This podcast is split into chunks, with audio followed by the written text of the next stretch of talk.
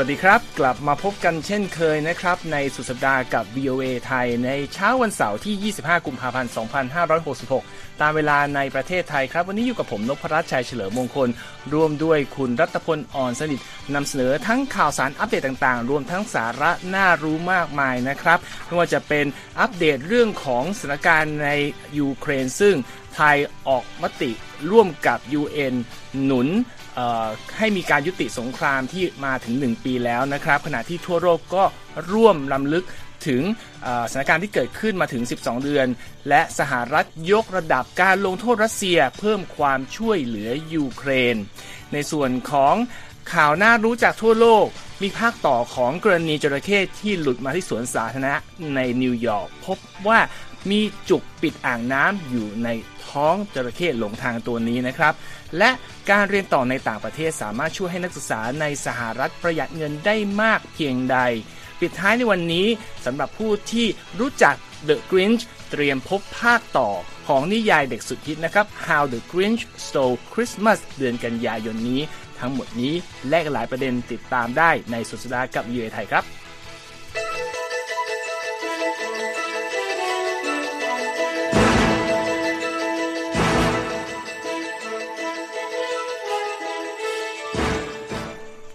ครับคุณรัตพลเราก็ต้องมาเริ่มกันที่มติของ UN ที่ล่าสุดไทยเข้าไป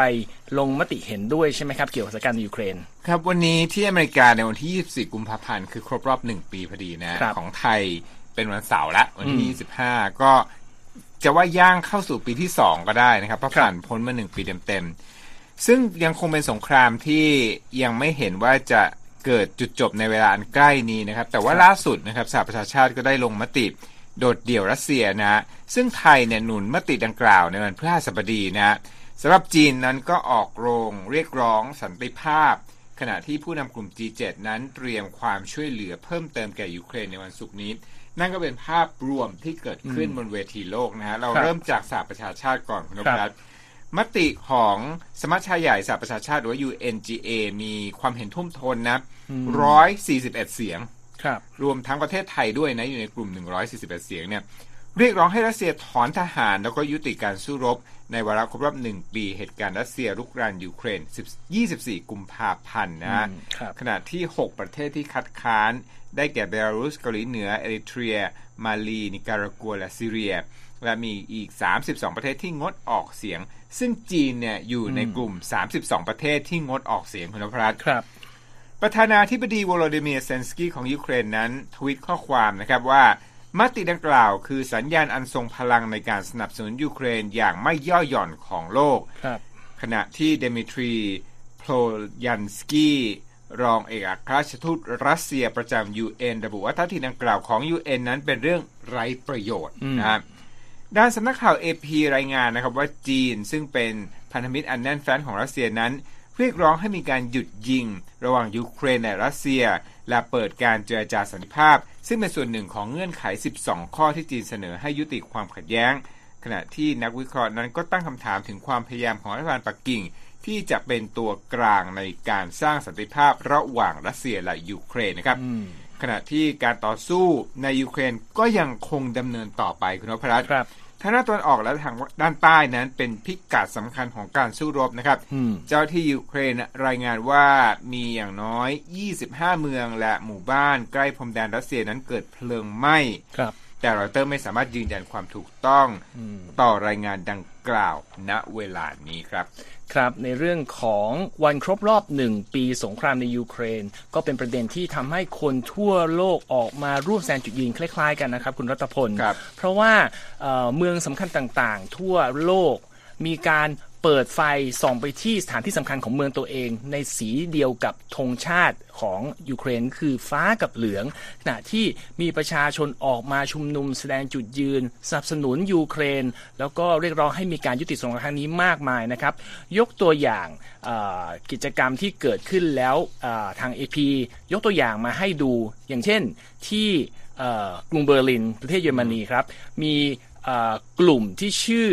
เบอร์ลินสตอรี่ร่วมจัดงานรำลึกหนึ่งปีสงครามยูเครน และนำซากรถถังรัสเซียรุ่น T72 ที่ถูกยิงถล่มในกรุงเคียฟตั้งแต่ช่วงต้นสงครามนี่นะครับ เอามาจัดแสดงที่หน้าสถานทูตรัสเซียในกรุงเบอร์ลินเมืองหลวงของเยอรมนีเลยนะครับ ทางกลุ่มนี้เขาบอกว่าเอ่อรถ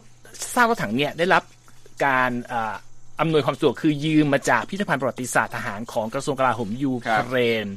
เอ่อส่วนที่เซอร์เบียครับเขาบอกรัฐบาลเบลเกรดเนี่ยจริง ๆ ก็พยายามรักษาน้ำใจ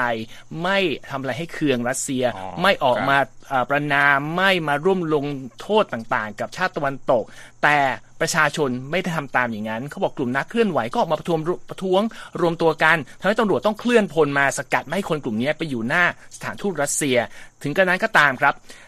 นักเคลื่อนไหวกลุ่มที่ออกมาเคลื่อนไหวเนี่ยเขาก็บอกว่ามีข้อเรียกร้องอยากจะให้นำตัวประธานาธิบดีวลาดิเมียร์เอ่อปูตินเนี่ยเข้ารับการพิพากษาในข้อหาฆ่าล้างเผ่าพันธุ์ในยูเครน และเพื่อเป็นสัญลักษณ์ของการประท้วงนี้เขามีการทำขนมเค้กที่ตกแต่งให้เหมือนมีเลือดอาบขนมเค้กอยู่ และมีกระโหลกตั้งอยู่ข้างบนเนี่ยเอาไปเขาบอกว่าริมไว้ไว้ที่ทางเดินใกล้ๆสถานทูตรัสเซียด้วยนะฮะครับนั่นก็เป็นเหตุการณ์ในเซอร์เบียนะอืมอืมซึ่ง พอบอกรัฐบาลเนี่ยพยายามที่จะรักษามิตรภาพไว้อืมแต่ว่าประชาชนเนี่ยประท้วงหนัก ใช่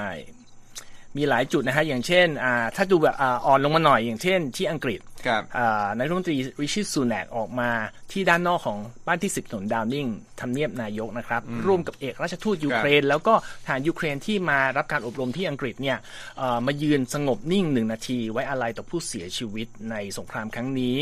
ส่วนสมเด็จพระเจ้าชาร์ลส์ที่ 3 ก็มีการส่งพระราชกระแสดำรัสสรรเสริญสิ่งที่พระองค์บอกว่าเป็นความกล้าหาญและความสามารถในการฟื้นคืนกลับมาอันน่าทึ่งของประชาชนชาวยูเครนด้วย หลายเมืองนะครับในยุโรปคุณรัตพล จัดงานที่แตกต่างกันไป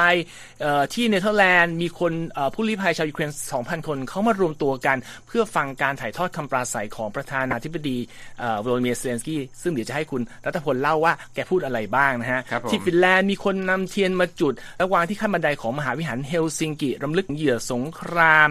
แล้วก็ส่วนที่บราซิลก็มีคนมารวมตัวกันที่หน้าสถานกงสุลใหญ่ที่เอ่อของรัสเซียในนครเซาเปาโล มีคนชูป้ายเขาบอกว่าเปรียบเทียบว่าปูตินเป็นเหมือนอดอล์ฟฮิตเลอร์นะฮะแล้วก็ที่เอเชียก็ไม่น้อยหน้าที่กรุงโซลเขาบอกว่าชาวเกาหลีใต้แล้วก็ชาวต่างชาติซึ่งเป็นชาวยูเครนนะครับที่ทำงานที่นั่นก็มารวมตัวกันที่หน้าสถานทูตรัสเซียจุดเทียนถือป้ายข้อความขอให้รัสเซียถอนทหารออกจากยูเครนซะ ที่โตเกียวประชาชนพันคนประมาณนะฮะ มารวมตัวประท้วงที่สวนฮิบิยะในกรุงโตเกียว ป้ายบอกว่ารัสเซียหยุดรุกรานยูเครนได้แล้ว บางกลุ่มก็ไปอยู่ที่จุดหนึ่งที่เขาบอกเป็นหน้ามหาวิทยาลัยสหประชาชาติไว้อาลัยให้กับผู้เสียชีวิต และที่เมืองนากาโนมีพระสงฆ์30 รูปโดยประมาณสวดมนต์ให้กับผู้เสียชีวิต ที่ไทยเองก็มีนะฮะเขาบอกว่าก็มีคนมารวมตัวกันที่หน้าสถานทูตยูเครน หลายคนแต่งกายด้วยสีฟ้าเหลืองก็คือเป็นชาวยูเครนด้วยนะฮะรวมถึงคนไทย แล้วก็มีอ่าคนเอาธงชาติมา แล้วก็เขาบอกว่าขณะที่เจ้าที่สถานทูตชักธงขึ้นเสาก็มีการร้องเพลงชาติกันด้วย อันนี้ก็คือเป็นตัวอย่างของการรำลึกถึง 1 ปีสงครามครั้งนี้ ซึ่งรูปของอา สถานการณ์อ่าเหตุการณ์ต่างๆที่เขามีการรำลึกกันเนี่ยก็มีการขึ้นไว้ที่เว็บไซต์นะครับ ลองไปดูได้นะครับครับก็เป็นความเคลื่อนไหวที่เกิดขึ้นทั่วโลกนี่เรายังไม่รวมถึงประเทศอย่างอินโดนีเซียก็มีความเคลื่อนไหวหรือว่าใช่ที่ลิเบียก็เช่นกันนะครับครับหรือว่าเลบานอนด้วยนะครับเอาละครับมาฉายภาพกันที่อ่าทางทำเนียบขาวดีไหมคุณคุณนพรัตน์ครับอ่าแต่ก่อนไปที่ทำเนียบขาวไปที่ยูเครนกันก่อนใช่นะฮะใช่ใช่ ประธานาธิบดีวลาดิเมียร์เซเลนสกี้ของยูเครนนั้นกล่าววันศุกร์นะครับ บอกว่าประเทศยูเครนเนี่ยจะอืมประสบชัยชนะเหนือรัสเซียอืมนะเป็นการให้ให้ขวัญกำลังใจอืมนะฮะครับมองโลกว่าในที่สุดแล้วเนี่ยชัยชนะจะตกเป็นของยูเครน เขาบอกว่าคำแถลงนี้เนี่ยเป็นคำแถลงที่เกิดขึ้นทั้งที่ยังไม่เห็นวี่แวว การสิ้นสุดของสงครามยูเครนที่ดำเนินมาหนึ่งปี และย่างเข้าสู่ปีที่สองนะครับ มาดูคำตอบคำกันนะครับประธานาธิบดี วโลดิเมียร์เซนสกี้นั้นบอกผ่านโซเชียลมีเดียนะบอกว่า เราจะอดทน เราจะไม่แพ้ และเราจะทำทุกอย่างเพื่อให้ได้ชัยชนะในสงครามนะฮะบอกด้วยว่ายูเครนสร้างแรงบันดาลใจให้กับโลก และยูเครนนั้นได้สร้างความเป็นปึกแผ่นให้กับโลกแล้วนะอืมก็เป็นถ้อยแถลงที่สอดคล้องกับภาพที่เห็นที่ครับคุณนพรัตน์ให้ภาพว่าส่วนต่างๆของโลกเนี่ยก็ให้กำลังใจยูเครนนะครับครับในวันศุกร์เช่นกันนะครับ ผู้นำกลุ่ม G7 นะซึ่งก็เป็นประเทศขนาดใหญ่เศรษฐกิจอืมขนาดใหญ่นั้น มีกำหนดที่จะพบกันแบบออนไลน์ แล้วก็ประกาศมาตรการลงโทษ ต่อผู้ให้การสนับสนุนรัสเซียในสงครามครั้งนี้นะครับทำเนียบขาวนะครับ กล่าวในวันศุกร์ด้วยนะครับ ว่าทางการอเมริกานั้นออกมาตรการลงโทษอย่างครอบคลุมนะที่พุ่งเป้าไปยังกลุ่มกิจการของธนาคารธนาคารขนาดใหญ่เมืองแร่ อุตสาหกรรมกลาโหม โดยมี นิติบุคคลแล้วก็บุคคลรวมอยู่เข้าข่ายเนี่ยกว่า 200 รายนะครับครับ ขณะที่ทำเนียบข่าวก็ประกาศในวันศุกร์ด้วยว่า จะให้ความช่วยเหลือมูลค่า 2,000 ล้านดอลลาร์ต่อยูเครนนะครับอืมโดยกลุ่มความช่วยเหลือนี้เนี่ยมีทั้งระบบโดรนนะระบบต่อต้านโดรน กระสุน แล้วก็เครื่องเสริมความแม่นยำในการยิงต่อสู้ ส่วนที่จีนนะทางการจีนมีคำแถลงออกมาในวันศุกร์นะ บอกว่า 12 ข้อที่เราเกริ่นไว้ก่อนหน้านี้เนี่ยมีรายละเอียดด้วยนะ บอกว่า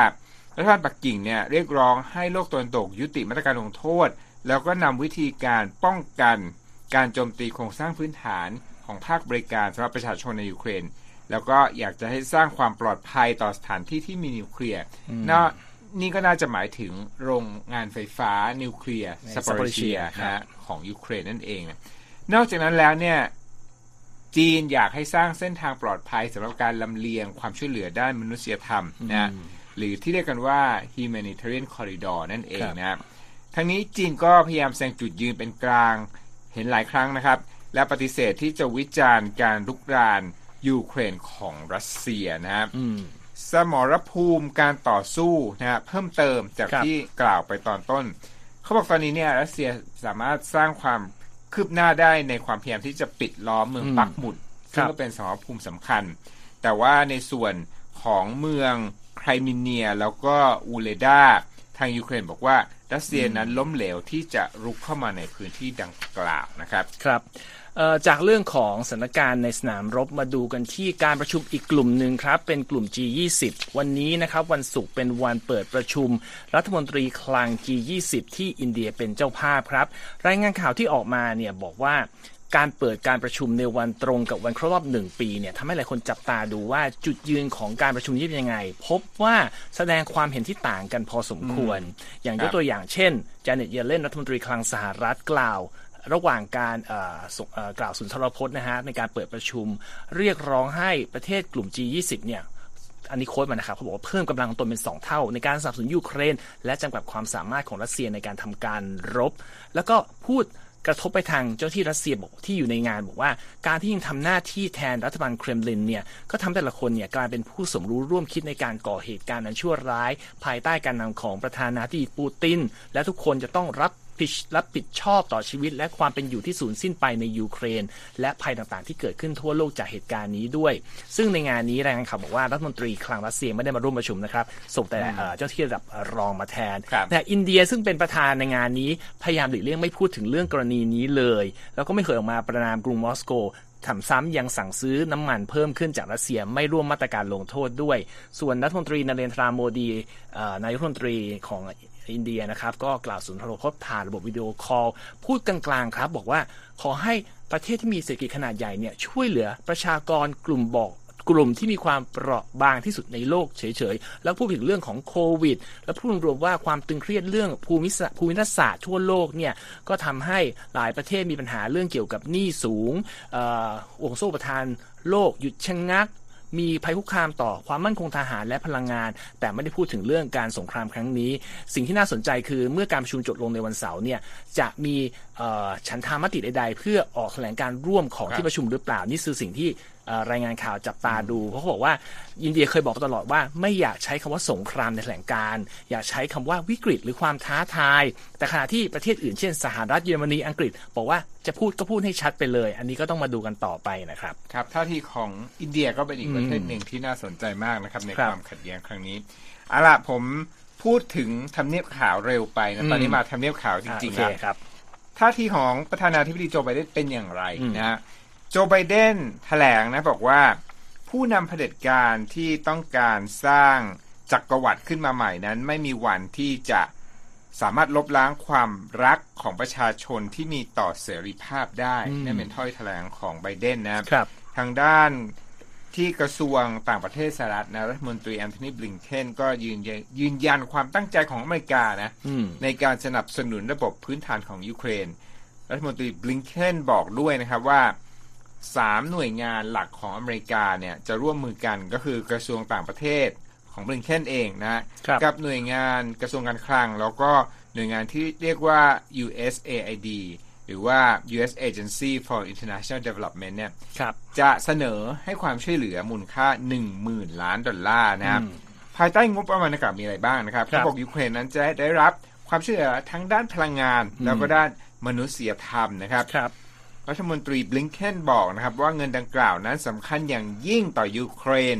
ในความพยายามที่จะต้องปกป้องตนเองจากรัสเซียอืมและทำให้แน่ใจว่ารัฐบาลยูเครนนั้นสามารถรับมือกับความจำเป็นที่ต้องตอบสนองกับประชาชนได้ครับซึ่งรวมถึงด้านสุขภาพการศึกษาแล้วก็บริการฉุกเฉินนะครับอืมกระทรวงการต่างประเทศสหรัฐก็ได้ออกมาตรการลงโทษอีกนะในวันศุกร์ครับถามว่ามีเป้าหมายไปที่ใครนะอืม ก็คือเจ้าหน้าที่ระดับสูงของรัสเซียนับแล้วเนี่ยกว่า 60 คนครับรวมถึงสมาชิกคณะรัฐมนตรีนะคืออมพูดง่ายๆว่าระดับรมตก็โดนครับรวมทั้งผู้นำระดับภูมิภาคของรัสเซีย และยังมีกิจการอีก 3 แห่งหุนพรัตน์อืมที่เขาบอกว่ามีส่วนรับผิดชอบในเรื่องของโครงการอาวุธนิวเคลียร์ของรัสเซียนะครับ นอกจากนั้นแล้วนะฮะสหรัฐก็ยังได้ประกาศมาตรการลงโทษที่กว้างขวางระดับนานาชาติ ต่อบริษัทที่ช่วยรัฐบาลมอสโกหลีกเลี่ยงผลกระทบจากการควบคุมสินค้าอืมแล้วก็การข้อจำกัดเรื่องการเข้าถึงเทคโนโลยีนะครับครับกระทรวงการคลังของสหรัฐนะฮะภายใต้รัฐมนตรีเจเน็ตเยเลนเปิดเผยนะว่ากำลังใช้มาตรการลงโทษต่อเหมืองแร่ครับแล้วก็กิจการโลหะของรัสเซีย รวมไปถึงเรื่องของการอ่ากิจการอื่น ๆ โดยเป็นการขับเคลื่อนไปพร้อมกับกลุ่ม G7 นะอืมมาตรการที่กว้างขวางครั้งนี้เนี่ย จะมีการปิดกั้นทางการเงิน อาจส่งผลต่อบุคคลและบริษัทจำนวนมากถึง 250 รายนะครับในวงการธนาคาร การค้าอาวุธแล้วก็เทคโนโลยีนะฮะมาดูคำแถลงของรัฐมนตรีคลังอเมริกันเจเน็ตเยเลนนะฮะเธอบอกว่ามาตรการลงโทษของเรามีผลกระทบทั้งระยะสั้นและครับระยะยาวอืมที่เห็นได้ชัดจากความยากลำบากของรัสเซียในการเสริมอาวุธให้เพิ่มขึ้นกลับมาอืมรวมทั้งจากเศรษฐกิจของรัสเซีย ที่กำลังถูกโดดเดี่ยวครับ ครับ ก็ต้องดูว่ามาตรการที่ดำเนินมาปีหนึ่งนี่จะส่งผลกดดันได้มากน้อยแค่ไหนนะครับ อีกประเด็นหนึ่งก่อนเราจะไปพักกัน เราก็พูดกันตลอดว่า เหตุการณ์ช่วงนี้เนี่ยเน้นย้ำเรื่องความตึงเครียดในเรื่องความสัมพันธ์ระหว่างสหรัฐ และจีนและสหรัฐกับรัสเซียครับโดยเฉพาะเรื่องของเออสหรัฐและจีน เพราะว่าหลังจะมีเหตุบอลลูนเมื่อ ต้นเดือนที่ผ่านมาต้นเดือนกุมภาใช่ไหมใช่รัฐมนตรีต่างประเทศของสหรัฐแอนโทนีบลิงเคนก็เลยไม่ได้ไปเจอกับรัฐมนตรีอ่าต่างประเทศของจีน ซึ่งเขาเพิ่งเปลี่ยนตัวเป็นรัฐมนตรีฉินกัง แต่ปรากฏว่าทางกระทรวงการต่างประเทศสหรัฐประกาศแล้วว่าสัปดาห์หน้าเนี่ยแอนโทนีบลิงเคนจะเดินทางไปเอเชีย โดยเป้าหมายหลักเนี่ยก็จะเป็นการร่วมการประชุมรัฐมนตรีต่างประเทศ G20 ที่อินเดียอีกครั้งหนึ่งนะครับ ซึ่งเนี่ยจะเป็นครั้งแรกที่เอ่อรัฐมนตรีต่างประเทศของ 3 ประเทศที่เป็นคู่กรณีกันจีนสหรัฐและเอ่ออิเอ่อยูเครนรัสเอ่อ จีนสหรัฐและรัสเซียเนี่ยได้เจออ๋อได้อยู่ครับในห้องได้อยู่ในห้องประชุมครับเดียวกัน แต่เขาบอกว่าไม่แน่ใจว่าจะมีการนั่งลงคุยหนึ่งต่อหนึ่งหรือเปล่า ถึงแม้ว่าก่อนหน้านี้เนี่ยทางบลิงเคนจะเคยเจอกับหวังอี้อดีตรัฐมนตรีต่างประเทศที่ตอนนี้ยกระดับไปเป็นที่ปรึกษาด้านนโยบายต่างประเทศของประธานาธิบดีสีจิ้นผิงแล้ว ก็คือเป็นเบอร์หนึ่งด้านการต่างประเทศใช่แต่ว่ารัฐมนตรีรัฐมนตรียังไม่เจอกันเขาเลยหวังว่าดูซิจะมีการเจอนั่งคุยกันไหมครับก็ไม่มีใครบอกได้ว่าจะได้เจอกับอ่าฉินกังหรือเอ่อเซอร์เกย์ลาฟรอฟรัฐมนตรีต่างประเทศรัสเซียหรือเปล่าครับแต่ว่านอกจากเรื่องนี้เนี่ยทางบลิงเคนเนี่ยจะเดินทางต่อไปที่คาซัคสถานไปร่วมประชุมกับกลุ่มที่ชื่อว่า C5 บวกหนึ่งเขาบอกเป็นประเทศที่ประกอบด้วยอ่าประเทศที่เคยอยู่ภายใต้อดีตสหภาพโซเวียต คาซัคสถาน คีร์กิสถาน เติร์กเมนิสถาน และอุซเบกิสถาน บวกสหรัฐ โดยกะว่าจะไปยืนยันว่าสหรัฐมุ่งมั่นที่จะอ่า ส่งเสริมอิสรภาพอธิปไตยบูรณภาพแห่งดินแดนของประเทศในเอเชียกลาง ไม่รู้อันนี้เป็นสารทางการเมืองใด ๆ หรือเปล่า แต่นี่คือสิ่งที่ต้องมาจับตาดูว่าครับผมถ้าผู้นำเอ่อรัฐมนตรีต่างประเทศของสามประเทศ คู่กรณีมาเจอกันจะมีอะไรเกิดขึ้นไหม ก็ถ้ามีเราจะนำมาเสนอให้นะครับให้ทุกท่านอยู่กับเรานะครับ ที่งาน VOA ไทยในสุดสัปดาห์กับ VOA ยังมีสาระน่ารู้ต่างๆ รออยู่หลังจากพักสักครู่หนึ่งครับ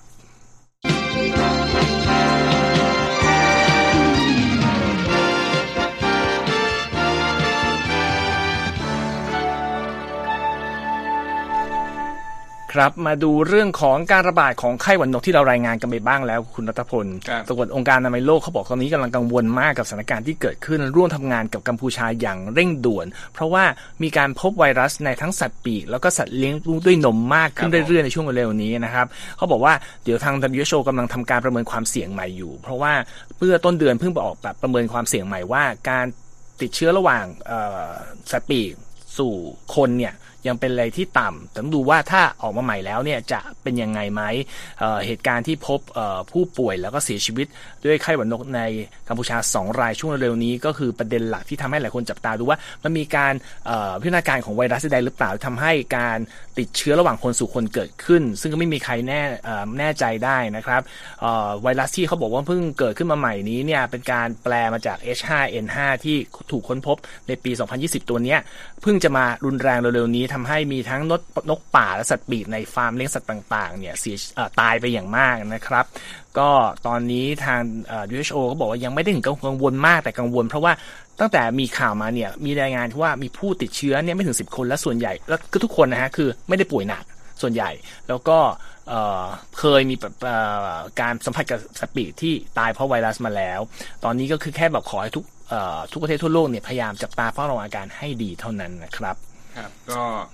อย่างกัมพูชาก็เป็นประเทศหนึ่งที่ได้รับความสนใจนะครับใช่หลังจากที่มีเด็กหญิงวัย 11 ปีเสียชีวิตจากไข้หวัดนก มาดูเรื่องของสัตว์อื่นๆบ้าง สัตครัว์บที่เราเคยรายงานเมื่อกลางสัปดาห์มานี้ ใช่ครับคุณอภรัตน์อ่าเราก็เกริ่นในต้นรายการนะอืมบอกว่าเป็นจระเข้ที่โผล่ขึ้นมาหรือว่าหลุดเข้ามาจริงๆเนี่ยน้องถูกปล่อยให้มาอยู่ ใช่ คือเท้าความนิดนึงครัที่บเป็นข่าวใหญ่เนี่ยเพราะว่ามันก็เป็นภาพที่น่าสนใจ พบจระเข้จริงคืออ l ลิเกเตอร์อืมอ่าสายพันธุ์ที่พบในอเมริกาคือปากนี่จะทู่ๆหน่อยอืมรูปตัวยูไม่ได้เหมือนจระเข้ที่ปากเป็นรูปสามเหลี่ยมนะเหมือนทรงปากที่สามเหลี่ยมเราที่เราเห็นที่เมืองไทยครับปรากฏว่าคนที่นครนิวยอร์กนะ ย่านบรุกลินที่ครับ Prospect Park ซึ่งก็เป็นย่านที่อ่าสงบอืม ไปพบจระเข้อยู่ในทะเลสาบของสวนสาธารณะแห่งนี้อืมนะก็เลยเป็นข่าวแล้วก็เป็นภาพข่าวที่น่าสนใจครับคนก็ติดตามกัน ปรากฏล่าสุดนะทางเจ้าหน้าที่ที่นิวยอร์กก็พบว่าเขาบอกมีในร่างกายหรือว่าเอ็กซเรย์มาแล้วเนี่ยอืมพบว่ามีจุกปิดอ่างน้ำอืมนะ bathtub stopper นะอยู่ในตัวของจระเข้ครับ แล้วก็ สภาพของน้องเนี่ยคือผ่ายผอมจระเข้ตัวนี้เนี่ยอืมเป็นจระเข้เพศเมียความยาว 1.5 เมตรครับน้ำหนักเพียงแค่ 6.8 กิโลกรัมเขาบอกว่าต่ำกว่าครึ่งหนึ่งนะอืมของจระเข้ที่ขนาดไซส์เท่า ๆกันครับบอกว่าถ้าตัวความยาวเท่านี้เนี่ยน้ำหนักควรจะอยู่ที่ 13ถึง16 กิโลกรัมเลยทีเดียวนะครับ พบครั้งนี้เจ้าหน้าที่ก็นำไปดูแลต่อนะที่สวนสัตว์บรอนซ์ก็อยู่ในอืมนิวยอร์กเช่นกัน ตอนนี้ครับก็พัก พักฟื้นอาการอยู่ที่นั่น การกลืนจุกปิดอ่างน้ำนี้อืมหลังจากรู้ผลเอ็กซเรย์เนี่ยครับ ก็ทำให้มีความคิดว่าจะต้องนำจุกปิดอ่างน้ำออกมาอืมซึ่งก็ไม่ใช่เล็กๆคุณพรัตน์ครับ ขนาด 10เซนติเมตรอู้นะไม่ทราบกลืนเข้าไปตอนไหนนะอืมแล้วแพทย์ก็บอกว่าร่างกายของจระเข้อ่อนแอเกินกว่าที่จะนำอ่าทำการผ่าตัดหรือว่านำเอาจุก ปิดอ่างน้ำนี้ออกมานะแม้แต่การรับประทานอาหารเองก็ตามจระเข้อ่อนเพลียเกินกว่าที่จะทานอาหารเองได้ เจ้าหน้าที่ก็ต้องใช้สายยางอืมอ่าเขาเรียกอะไรนะอ่าให้อาหารทางสายยางแทนนะครับอืมจระเข้คุณพรัตน์ไม่ใช่สัตว์ที่ถูกกฎหมายที่คุณจะนำมาเป็นสัตว์เลี้ยงนั่นสิได้ที่รัฐนิวยอร์กนะครับแต่ว่าก็ไม่ใช่เรื่องแปลกเช่นกัน ถ้าอืมจะมีคนแอบเลี้ยงลูกจระเข้ตอนหลังเลี้ยงไม่ไหวแล้วก็ต้องไปปล่อยอืมนะคื อเมื่อสิบปีก่อนเนี่ยก็มีการพบลูกจระเข้ที่สระว่ายน้ำของชุมชนเลยนะฮะอู้ที่เมืองเบย์พอร์ตรัฐนิวยอร์กครับ ขณะที่โฆษกของศูนย์ดูแลสัตว์ ที่จับน้องจระเข้ครั้งนี้ได้เนี่ยบอกว่า 5 ปีที่ผ่านมาเนี่ยมีการพบจระเข้ในพื้นที่ต่างๆ ที่ต้องส่งเจ้าหน้าที่ไปจับเนี่ยถึง 6 ตัวด้วยกันคุณนพรัตน์อืมนอกจากนั้นแล้วมีข้อคิดส่งท้ายจากข่าวนี้แล้วกันครับถอดบทเรียนนะ ผู้อำนวยการสวนสัตว์บรอนซ์นะฮะจิมเบรนี่บอกว่า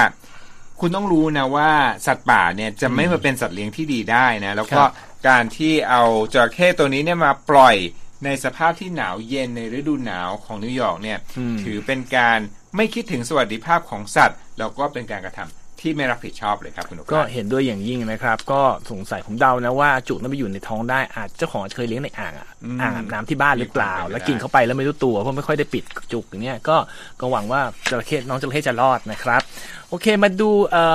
โปรยไว้สั้นๆ เราก็จะปล่อยไปสั้นๆ ต่อนะครับ คุณรัฐพลทราบไหมเดี๋ยวนี้คนสหคนอเมริกันชอบไปศึกษาต่างประเทศ ไม่เหมือนคนต่างประเทศชอบมาชอบมาศึกษาที่นี่ใช่ไหมคนอเมริกันชอบไปศึกษาต่างประเทศเขาไปท่องโลกไงคุณนพรัตน์ไม่เหตุผลหนึ่งที่รายงานอันนี้เนี่ยของ AP บอกคือ เพราะว่าค่าใช้จ่ายในการเรียนที่ต่างประเทศในช่วงระดับมหาลัยมันถูกกว่าที่นี่ ทำให้คนไปเรียนต่างประเทศเยอะขึ้น แล้วก็บอกมีการอ้างข้อมูลของบริษัทชื่อ Universities and Colleges Admission Service เขาบอกว่าในช่วง 5 ปีที่ผ่านมาเนี่ยมหาลัยในอังกฤษเนี่ยมีผู้เข้ามาศึกษาต่อจากอเมริกาเนี่ยเพิ่มขึ้นถึงเกือบ 50%นะฮะที่ฝรั่งเศสเพิ่มขึ้นประมาณ 5%โอเคไม่ได้เยอะมาก แล้วก็ในช่วงแค่ปี 2020-2021 เนี่ยของฝรั่งเศสเพิ่มขึ้น 50%อันนี้จากอีกอีกจุดอีกส่วนหนึ่งนะฮะก็แต่เขาบอกว่าถึงมันจะเป็นภาพรวมว่ามันเป็นค่าใช้จ่ายที่ถูกกว่าที่สหรัฐเนี่ยปัจจัยอย่างอื่นเนี่ยมันก็มีผลต่อการตัดสินใจ เพราะว่าการเรียนในหลังประเทศเนี่ยรัฐบาลเขาสับสนไม่ไม่มันมันต่างกันนะฮะเขาบอกว่าอย่างเช่นที่เยอรมนีเนี่ยยกเว้นค่าเล่าเรียนให้กับนักศึกษานะแต่ค่าใช้จ่ายเนี่ยค่อนข้างสำหรับสำหรับคนในประเทศ แต่ว่าที่อังกฤษเนี่ย ค่าใช้จ่ายในการเล่าเรียนเนี่ย ปีหนึ่งเนี่ยประมาณห้าหมื่นสี่พันดอลลาร์นะฮะก็ถือว่าสูงอยู่ค่าครองชีพก็ต่างกัน เพราะว่าอเมริกาเนี่ยจริงๆค่าครองชีพถือโอเคนะฮะเมื่อเทียบกับบางประเทศในยุโรปบอกบางประเทศอย่างเช่น นอร์เวย์เนี่ยให้เรียนฟรี แต่ค่าใช้จ่ายในการดำรงชีพเดือนหนึ่งประมาณพันสองร้อยเหรียญในขณะที่โปรตุเกสค่าครองชีพเดือนหนึ่งประมาณแค่หกร้อยสี่สิบเหรียญเป็นต้นใช่อัตราแลกเปลี่ยนก็มีผลในช่วงไหนเงินดอลลาร์อ่อนตัวก็พูดเป็นต่างประเทศก็ โชคร้ายไปก็มีนักเรียนโวยวายเหมือนกันว่าเงินที่เอามาไม่พอต้องไปทำงานพิเศษหาเงิน อันนี้ก็เป็นข้อมูลน่าสนใจก็อยู่ในเว็บไซต์ของเราไปอ่านได้นะครับไปสั้นๆไปดูเรื่องของตลาดหุ้นวันนี้ ปรากฏว่ารู้สึกเขียวมาหลายวันวันนี้แดงเถือกเลยครับ ดาวโจนส์ร่วง1%ปิดที่ 32,000 816 S&P ก็ลบไป 1% 3,970 จุด NASDAQ ร่วงหนักสุดครับ 195 จุดหรือ 1.7%ที่ 11,394 ราคาทองคำก็ซื้อขายลดลงครับ 0.48%ที่ 1,818 ดอลลาร์ต่อออนนะครับ ส่งท้ายวันนี้เรื่องของนิทานภาพ The Grinch บางคนนึกออกไหมเขียวๆนะหน้าตาไม่ค่อยน่ารัก ก็คนที่ เป็นแฟนหนังสือนิทานก็น่าจะเคยได้ยินแหละนะครับเป็นผลงานของดรซูสเป็นนักเขียนนะเขาบอกว่าแฟนๆของดรซูสเนี่ยเตรียมที่จะติดตามหนังสือเล่มใหม่ภาคต่อของเล่มดังที่เล่มดังเนี่ยใครๆก็น่าจะเคยได้ยิน How the Grinch Stole Christmas นะเล่มใหม่เนี่ยชื่อ How the Grinch Lost Christmas จะออกมาวางแผน 5 กันยายนนี้นะครับ คนก็สงสัยนะว่าดรซูสเนี่ยเสียชีวิตไปกว่า10ปีแล้วนะจะ20กว่าปีแล้วเนี่ยทำไมจะมีภาคต่อได้ เขาบอกว่าเป็นผลงานของนักแต่งนิทานแล้วก็นักวาดภาพการ์ตูนที่คุ้นเคยกับจักรวาลนิทานดร.ซูสนะครับ ก็ผลงานของเขาเนี่ยก็จะถูกติดตาม แล้วก็อย่างคุณนพรัตน์กับผมก่อนเข้ารายการก็คุยกันนะว่า How the Grinch Stole Christmas ที่ติดตาตรึงใจอยู่ในหัวเราเนี่ยก็เป็นผลงานของอหนังตอนปี 2000ตอนปี 2000เนี่ยจิมแคร์รีเล่นเป็นหนัง action แฟนตาซีต่อมาเนี่ยถ้าคุณเด็กลงมานิดนึงก็จะเป็นการ์ตูนแอนิเมชันที่ได้เบเนดิกคัมเบอร์แบชเป็นผู้ให้เสียงนะครับครับก็รอติดตามกันนะฮะ 5 กันยายนนี้นิทาน How the Grinch Lost Christmas จะวางแผงน่าสนใจมากตอน story ก็ก็ดูดูหนังก็ก็ขำๆสายดักตกตลกเด็กๆนะฮะดูซิว่า lost นี่ lost อย่างไร ก็คงมีอุทาหรณ์ให้เด็กได้รับรู้ได้ไม่ใช่เป็นเรื่องที่เด็กอ่านไม่ได้นะครับ ก็ลองติดตามดูกัน โอเค ใช้เวลาเต็มที่แล้วครับ วันนี้ก็หมดเวลาของ VOA ไทยในสุดตากับ VOA แล้วนะครับ ติดตามทุกอย่างได้ที่เว็บไซต์ของเรานะครับ voa thai com และรับอัปเดตทาง Facebook Instagram Twitter YouTube รวมทั้ง Spotify ได้นะครับ วันนี้ผมนพรัตน์และคุณรัตพลต้องขอลาไปก่อนนะครับ สวัสดีครับ สวัสดีครับ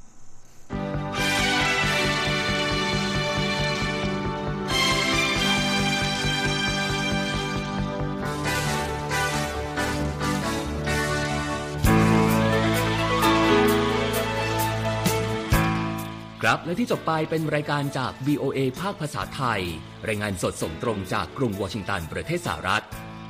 คุณผู้ฟังสามารถติดตามข่าวสารจากทั่วโลกได้ในทุกที่ทุกเวลา ที่เว็บไซต์ voa thai com รวมถึงทุกช่องทางในโซ